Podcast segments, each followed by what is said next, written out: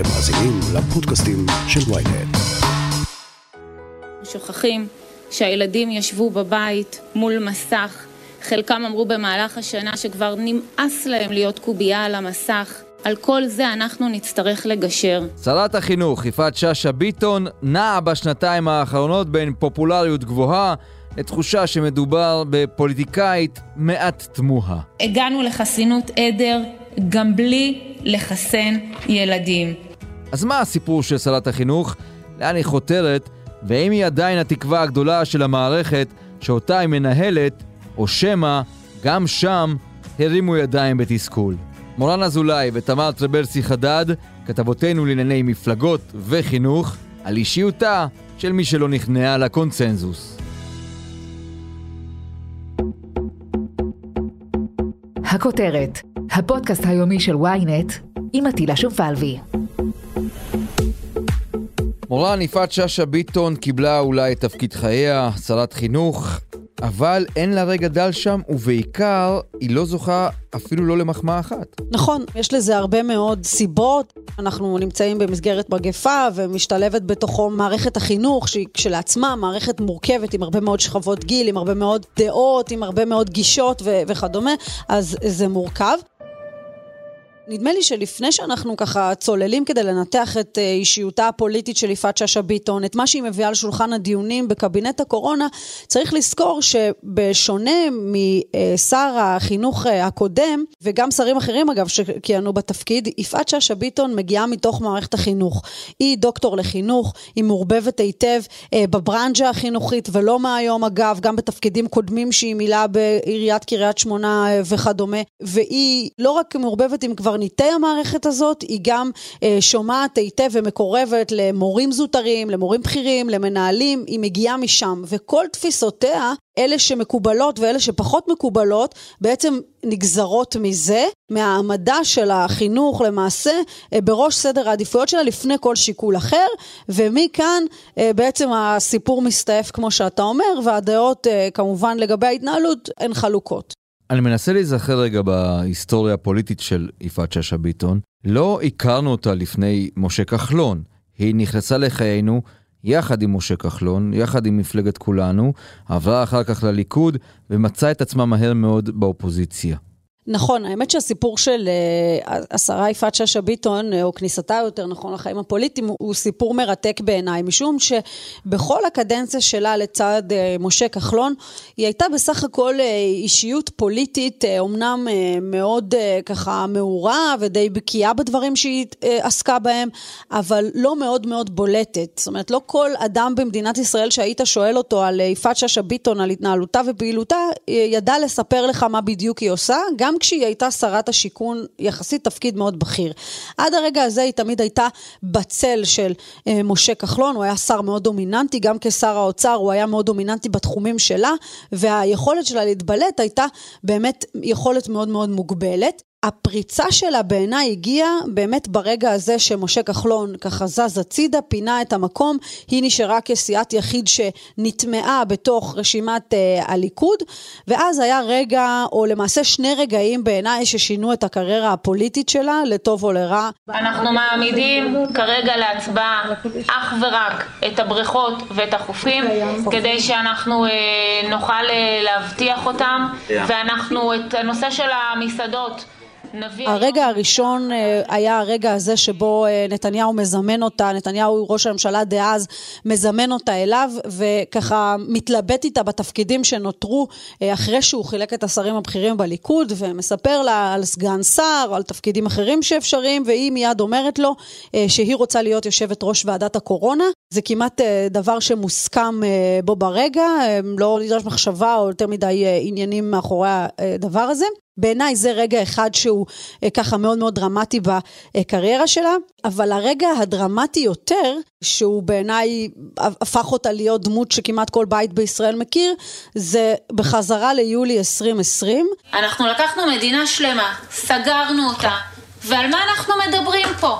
על מספר רופאים שאנחנו כבר קוראים כמה זמן שיקלטו אותם, לא קולטים, אבל בחוץ אומרים יש מצוקה של כוח אדם. הרגע הזה שבו היא כבר יושבת ראש ועדת הקורונה, מקבלת כל מיני הנחתות מקבינט הקורונה ומממשלת ישראל, אז ממשלה פריטטית שמרכיבים אותה גנץ ונתניהו, ובעצם נדרשת לאשר את זה כחותמת גומי בכנסת, ופה יוצאת לקרב. יוצאת לקרב אישי. הופכת את ההחלטות פעמיים אה, של אה, ממשלת ישראל, ובכך למעשה בחלק מהקהלים קונה את עולמה, בחלק אחר מהקהלים הופכת להיות אה, דמות מאוד מאוד שנויה במחלוקת, אבל ללא ספק אירוע שמעצב אותה והופך אותה להיות פוליטיקאית ברגע הרבה יותר בולטת ממה שהכרנו אותה עד אותו האירוע.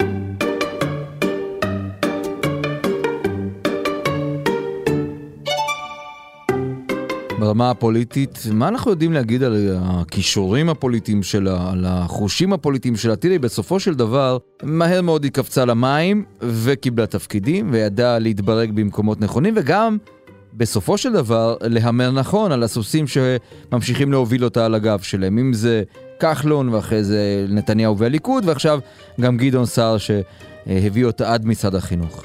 אפשר לומר עליה שהיא אישה עם אספירציות פוליטיות, עם שאיפות פוליטיות רציניות?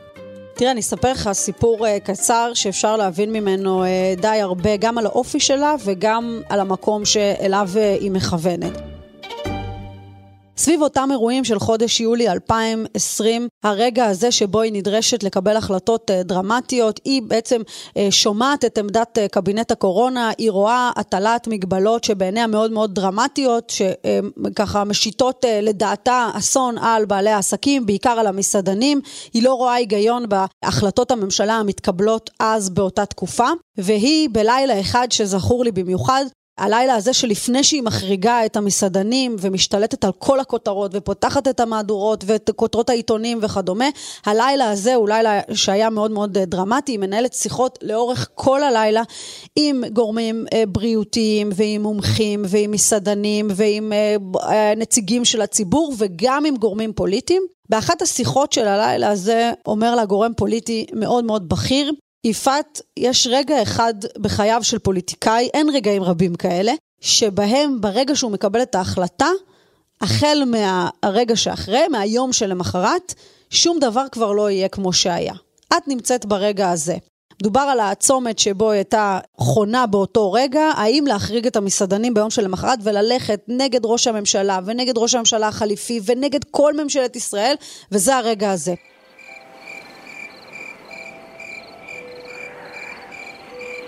היא הולכת לישון את השעות הבודדות שנשארות לה, קמה בבוקר עם הודעה, ב-10 בבוקר אני מחריגה את המסעדות למרות החלטת הממשלה. זה כמובן מעורר, אין לי דרך לספר את הסיפור הענק שזה אה, קרה, אז עד אותו רגע לא הכרנו אותה בכלל, ומאותו רגע פתאום אה, הכנסת מקבלת חיים משל עצמה באמצעות התנהלות של יפעת שאשא ביטון.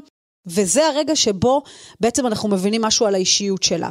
גם הנכונות לשלם את המחיר הפוליטי שהיא ידעה שיהיה, כי מאותו רגע היא כבר, אה, מה שנקרא, הלכה והתנתקה מהליכוד. היא לא ניסתה לרצות אותם, לא ניסתה להיות חלק מהליכוד, לא ניסתה לרצות, לרצות את ראש הממשלה כדי לזכות אה, באהדה שלו, ואולי אחר כך בשריונים קדימה ודברים מהסוג הזה. וגם ראית שהיא באמת הולכת עם הקו שלה, נאמנה לקו שלה, אה, דוהרת קדימה, ופה נדמה לי בסיפור הזה אפשר ללמוד עליה אה, לא מעט. קודם כל אני מגבה את שרת החינוך ומגנה את ההתקפות אה, עליה, ההתקפות אה, שהן אה, ברובן אנונימיות, פחדניות. החיבור שלה עם גדעון סער, עד כמה הוא עולה יפה?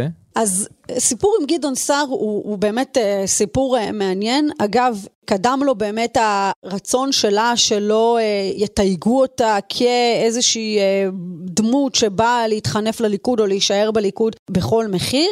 היא הייתה מאוד מאוד פופולרית אחרי שהיא אה, עשתה את מה שעשתה. אני אפילו מזכירה שהייתה תקופה שכל המסעדנים והאיגוד וכולם עמדו מאחוריה ואפילו אמרו לה, רוצי יפעת, רוצי, תקימי מפלגה, תקימי פלטפורמה משלך, את, את פופולרית. פופולרית, את קשובה לציבור, הציבור החזיר לך בענק.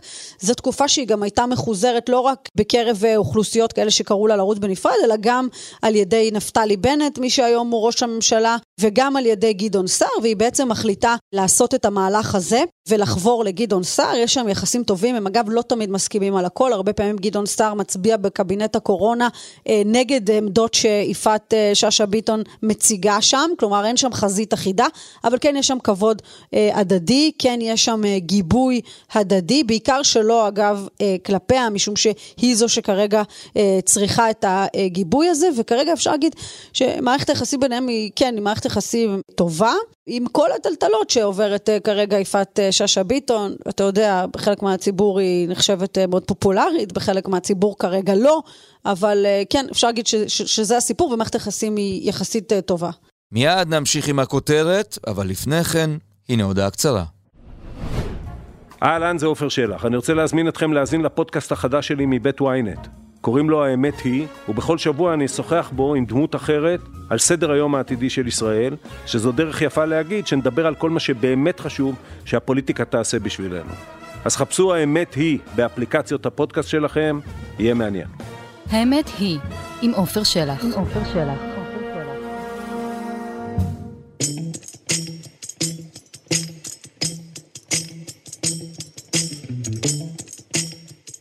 ולא יכול להיות ששרה שפועלת נגד החיסונים, שאומרת אמירות מזעזעות על קורונה, מכחישת קורונה, יושבת בקבינט הקורונה ומנהלת את מדינת ישראל. אני מבין, בנט, שאתה חלש מדי לפטר אותה מהממשלה. היא גם זכתה לתואר המפוקפק מכחישת קורונה. היא מכילה את זה? זה סיפור בעיניי מאוד מעניין, משום שהיא הייתה, כפי שאמרתי, דמות מאוד מאוד פופולרית בכל התקופה שבה היא כיהנה כיושבת ראש ועדת הקורונה. כמעט אי אפשר היה לפתוח עיתון בימים ההם בלי לראות אותה מככבת בכותרות הראשיות. הייתה באמת דמות מאוד פופולרית, אלא שאז נכנס לתמונה קמפיין ליכודי מגובש היטב, להוציא אותה או, או להפוך אותה להיות איזושהי מכחישת קורונה. רוב השרים, חברי הכנסת, כולם, זאת הייתה מערכת בחירות. היה חשש מאוד גדול ממה שיפעת שאשא ביטון יכולה לחולל למערכת הבחירות הזו, משום שהיא יכולה להיות לכאורה כחלון החדש במרכאות, אה, גם ב-DNA, גם בפרופיל, במה שהיא מביאה איתה, פריפריה, שכבות אה, ביניים, דברים מהסוג הזה, וגם היה לה את האקסטרה של הציבור שהלך איתה בגלל מה שקרה בקורונה. ולכן בליכוד חששו ממנה מאוד מאוד, והתחילו קמפיין מאוד מאוד אגרסיבי נגדה, עזבו את גדעון סער, הפסיקו להתעסק איתו והתעסקו איתה כמכחישת קורונה.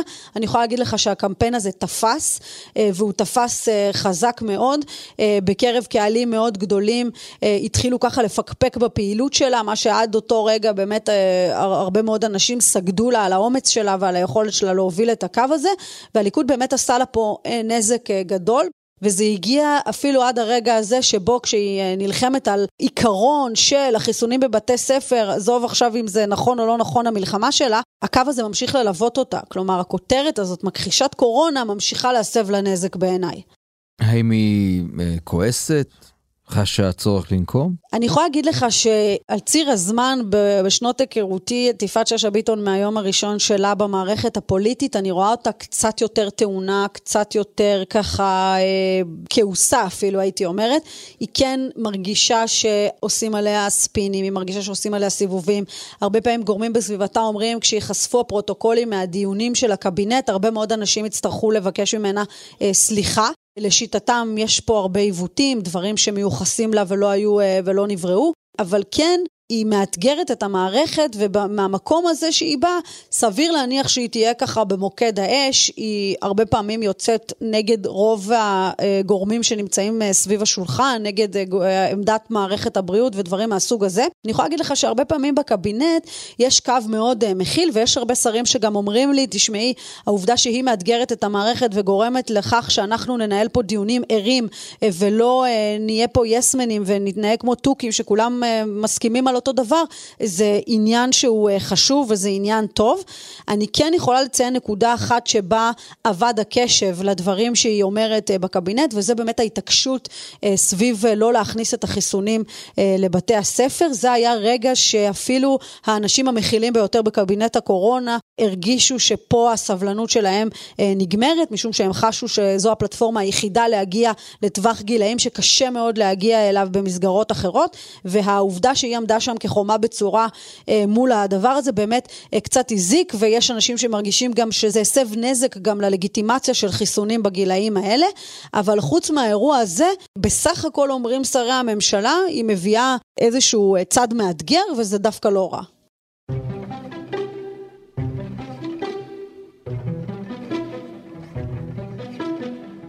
תמר טרבלסי חדד, כתבתנו לענייני חינוך. יפעת שאשא ביטון הגיעה למשרד החינוך שאנשים, אני מניח, חייכו בהתחלה, לא? אמרו, וואלה, מישהו מאיתנו מגיע. כן, טוב, תשמע, שרי החינוך הקודמים לדורותיהם יכולים רק להתקנא מקבלת הפנים ומהקונצנזוס חסרי התקדים שמהם היא נהנתה. כולם מאוד uh, שמחו וצהלו, תמיכה מקיר לקיר. היא מבינה בחינוך, היא באה מתוך חינוך, הייתה מורה, מרצה, סגנית נשיא במכללה ומדברת חינוך ו- ומבינה. אבל היא מתחילה לאבד את זה, מכמה סיבות. היא אמנם, אה, אנחנו מדברים על חודשיים בסך הכל, והיא נכנסת לתקופה מאתגרת ולא פשוטה, אבל בכל זאת, היא לא באה מתוך אה, שום מקום, היא באה מ... אה, היא שימשה כיו"ר ועדת קורונה, והיא באה מתחום החינוך, היא אמורה להכיר ולדעת. הבעיה היא שהיא בחרה במלחמות מיותרות. כמו ההתנגדות לחיסונים בבתי הספר, והעניין הוא שממילא מדי שנה מתקיימים מיל... אה, מיליון חיסונים, כולל שנויים במחלוקת, כמו הפפילומה לתלמידות אה, כיתות ח' וגם שפעת לקטנים, ולא לא כל ההורים מוכנים שהילדים יתחסנו והכל בסדר. אבל לעומת זאת היא ויתרה על אה, מראש, על מאבקים כמו תקציב לשעות לצמצום פערים, תוספת תקנים ליועצות ופסיכולוגים, ויתרה מראש על צמצום כיתות, קפסולות, שזו הזדמנות היסטורית. היא לא הפנימה שהיא כבר לא יו"ר ועדת קורונה, היא שרת אה, חינוך. יש גם טענות מהשטח, בפקידות, במשרד החינוך, שהיא לא מתייעצת איתה, אני מקבלת החלטות לבד. מנהלי בתי הספר גם מתלוננים שלא מדברים איתם ולא מקשיבים להם כדי ללמוד מהניסיון. כלומר, יפעת שאשא ביטון, מחביבת המערכת, הפכה לסוג של, לא אויבת המערכת, אבל אולי מישהי שקצת מתנשאת מעל המערכת? אני אגדיר את זה, קודם כל אכזבה גדולה מאוד, כבר אין ציפיות. אני שמעתי את הגישה של מתנשאת, אני באמת לא יודעת לאבחן את זה אם זה נובע מהתנשאות או דרך שלה, שהיא יודעת יותר מכולם. אומנם היא מדברת לכולם בנימוס, היא אה, מכבדת את האנשים, היא לא אה, מעליבה או מתלהמת, אבל אה, כן, יש תחושה בקרב חלק מהאנשים שמדובר, ש, שהיא מתנשאת ולא מקשיבה. אנשים יודעים עדיין מה היא רוצה להשיג במשרד החינוך? מה היעדים שלה? היא הציגה יעדים, אבל אה, שוב, התחושה היא בשטח שהדברים תלושים. היא גם באה עם יומרות גדולות, כמו צמצום אה, מספר בחינות הבגרות, שכולם מדברים על זה, ועדות רבות כבר דנו בעניין הזה והמליצו. אין כל כך התכנות, היא אומרת שצוותים שלה ישבו, אבל בכל מקרה זה מיועד ליישום בעוד ארבע שנים. נושא שהיא מדברת עליו הרבה זה נושא של אה, צמצום פערים. איך יצמצמו פערים? בלי תוספת שעות, בלי אה, מחסור בפסיכולוגים, ביועצים חינוכיים. נושא נוסף זה עניין של אה, אוטונומיה למנהלים. מנהלים מבקשים כל הזמן אוטונומיה, שיסמכו עליהם, אז הנה, קחו אוטונומיה, תנהלו את המערכת, והמנהלים עוד כועסים על זה. למה? כיוון שהם מרגישים שמדובר בכסת"ח, לא נתנו לנו כלים, לא נתנו לנו תקציבים, לא משתפים אותנו, לא מתייעצים איתנו, ואומרים, הנה, קחו אוטונומיה, כדי שבעוד אה, חודש, חודשיים, כשיהיה, הכישלון יהדהד, ככה הם צופים, אז יגידו, הנה, נתנו למנהלים אה, סמכויות, אוטונומיה, והם לא ידעו לעשות את זה. תמל טרבלסי חדד, כתבתנו לענייני חינוך, תודה רבה. תודה, תודה. אנחנו נמצאים באותה דינמיקה, עוד לא יצאנו מסגר אחד, כבר מדברים על הסגר הבא. שום מחשבה יצירתית ויציאה מהקופסה כדי לחשוב איך אנחנו מתחילים לנהל שגרת חיים לצד הקורונה. אגב, אני אה, חושב על יפעת שאשא ביטון כפוליטיקאית, שבתחילה ראינו אותה קצת ככה עדינה ואולי לא מרימה את הכל. ואז הפכה באמת, כמו שאמרת, לדמות שכולם נשאו עיניהם אליה, כי הייתה מין קול של, של פחות היסטריה. אבל אז הגיעה הנקודה שבעיניי היא המרכזית כרגע, מורן, וזו הנקודה של ההחלטות סביב פתיחת שנת הלימודים. וזה נוגע לא לקבוצה קטנה באוכלוסייה, אלא לקבוצה ענקית. של הורים וגם של ילדים, זה מיליוני בני אדם. וכשהמתווה שהיא הביאה בסופו של דבר, המתווה הזה לפני פתיחת שנת הלימודים קורס או, או מתמוטט לאיתו, או מה, תלוי מאיפה מסתכלים על זה, אז היא מתחילה בעצם לשאת את האחריות. וזה מורכב, כי מכל מאתגר היא הופכת לבן אדם שנושא על גבו את האחריות לתוכנית שכושלת כרגע. מצד אחד. מצד שני, צריך להבין את האופן שבו מתנהל אה, הקבינט הזה. בסופו של דבר, יפעת שאשא ביטון היא שרה בתוך הקבינט. היא לא ראש הממשלה, היא לא מתווה את המדיניות, היא יכולה להגיד למה היא מתנגדת ולמה היא מסכימה, אבל בדומה למה שקרה עם החיסונים, אה, שהיא אמרה, אה, בואו תנהלו דיון, קבלו החלטה ותצביעו עליה, ככה בעצם אמורים להתנהל הדברים. בעיניי, רוב האחריות היא של ראש הממשלה נפתלי בנט. אתה יודע, זה לא שסיעת תקווה חדשה עומדת כולה מאחורי יפעת שאשא ביטון ואומרת, אם עמדתה לא תתקבל, אתם אה, בסכנת אה, רוב, או שאנחנו אה, נטלטל פה עכשיו את יציבות הממשלה. זה לא המצב. יפעת שאשא ביטון יכולה להביא את העמדה שלה לשולחן הדיונים, אבל בסופו של דבר יש רוב של שרי הקבינט, יש הצבעות שמתקיימות שם, כמו שבסופו של דבר איבדו את הקשב סביב חיסונים בתוך בתי הספר, וקיימו הצבעה, או מקיימים הצבעה, ובעצם מקבלים את דעת הרוב, גם במקרים הבאים של מתווה החינוך, הדבר הזה כן פתוח אה, אה, לדיונים. קשה לי לראות איזשהו איום של אה, אה, השרה שאשא ביטון שתגיד, אם אתם לא תקבלו את עמדתי אני אתפטר או דברים מהסוג הזה. היא כן נלחמת על העמדות שלה, אבל בסופו של דבר בעיניי האחריות היא על ראש הפירמידה, על ראש הממשלה, שהוא זה שצריך לקבל את ההחלטה, להגיד, שמעתי את כולכם, הכל טוב ויפה, החלטתי היא א', ב', ג', בהתאם להחלטת גורמי המקצוע, עם התחשבות בדבריה של אה, שרת החינוך. בעיניי זה הדבר הנכון לעשות, להגיד שהכל יהיה כמוטל על כתפיה, זה ככה קצת לעשות הנחה גם אה, לדרג הבכיר יותר בממשלה, בעיניי. אם נסכם לפחות בשלב הזה את הקריירה הפוליטית של יפעת שאשא ביטון, ואת מסתכלת קדימה, כמו תמיד, לאן היא הולכת? זאת שאלה טובה. אני יכולה להגיד לך שהתחנה שהיא נמצאת בה כרגע זה היה אה, יעד אה, שהיא כבשה אותו די מוקדם בחיים הפוליטיים שלה, אבל הוא היה ככה יעד מרכזי אה, לשאת אליו עיניים ולרצות לכבוש אותו, והנה זה קרה. להגיד לך שהיום היא מסתובבת באזורים שוב של לעמוד בראש מפלגה עצמאית ולנסות למקסם את הכוח שלה האלקטורלי, אני לא חושבת שזה נמצא כבר במקומות האלה. זה כן היה שם לפני מערכת הבחירות האחרונה, היא כן... שקלה את הדבר הזה, כן בדקה אה, לא מעט, היו אפילו סקרים אה, מטעמה, אני לא חושבת שזה נמצא שם יותר. אני חושבת שאם אה, מערכת היחסים עם גדעון סער תישאר טובה, אה, אם אה, בכל זאת יהיו כל מיני חיבורים מעניינים, היא תמצא את עצמה כפוליטיקאית בתוך המתכונת הזאת, כפוליטיקאית מן המניין ולא מישהי שמובילה אה, מפלגה.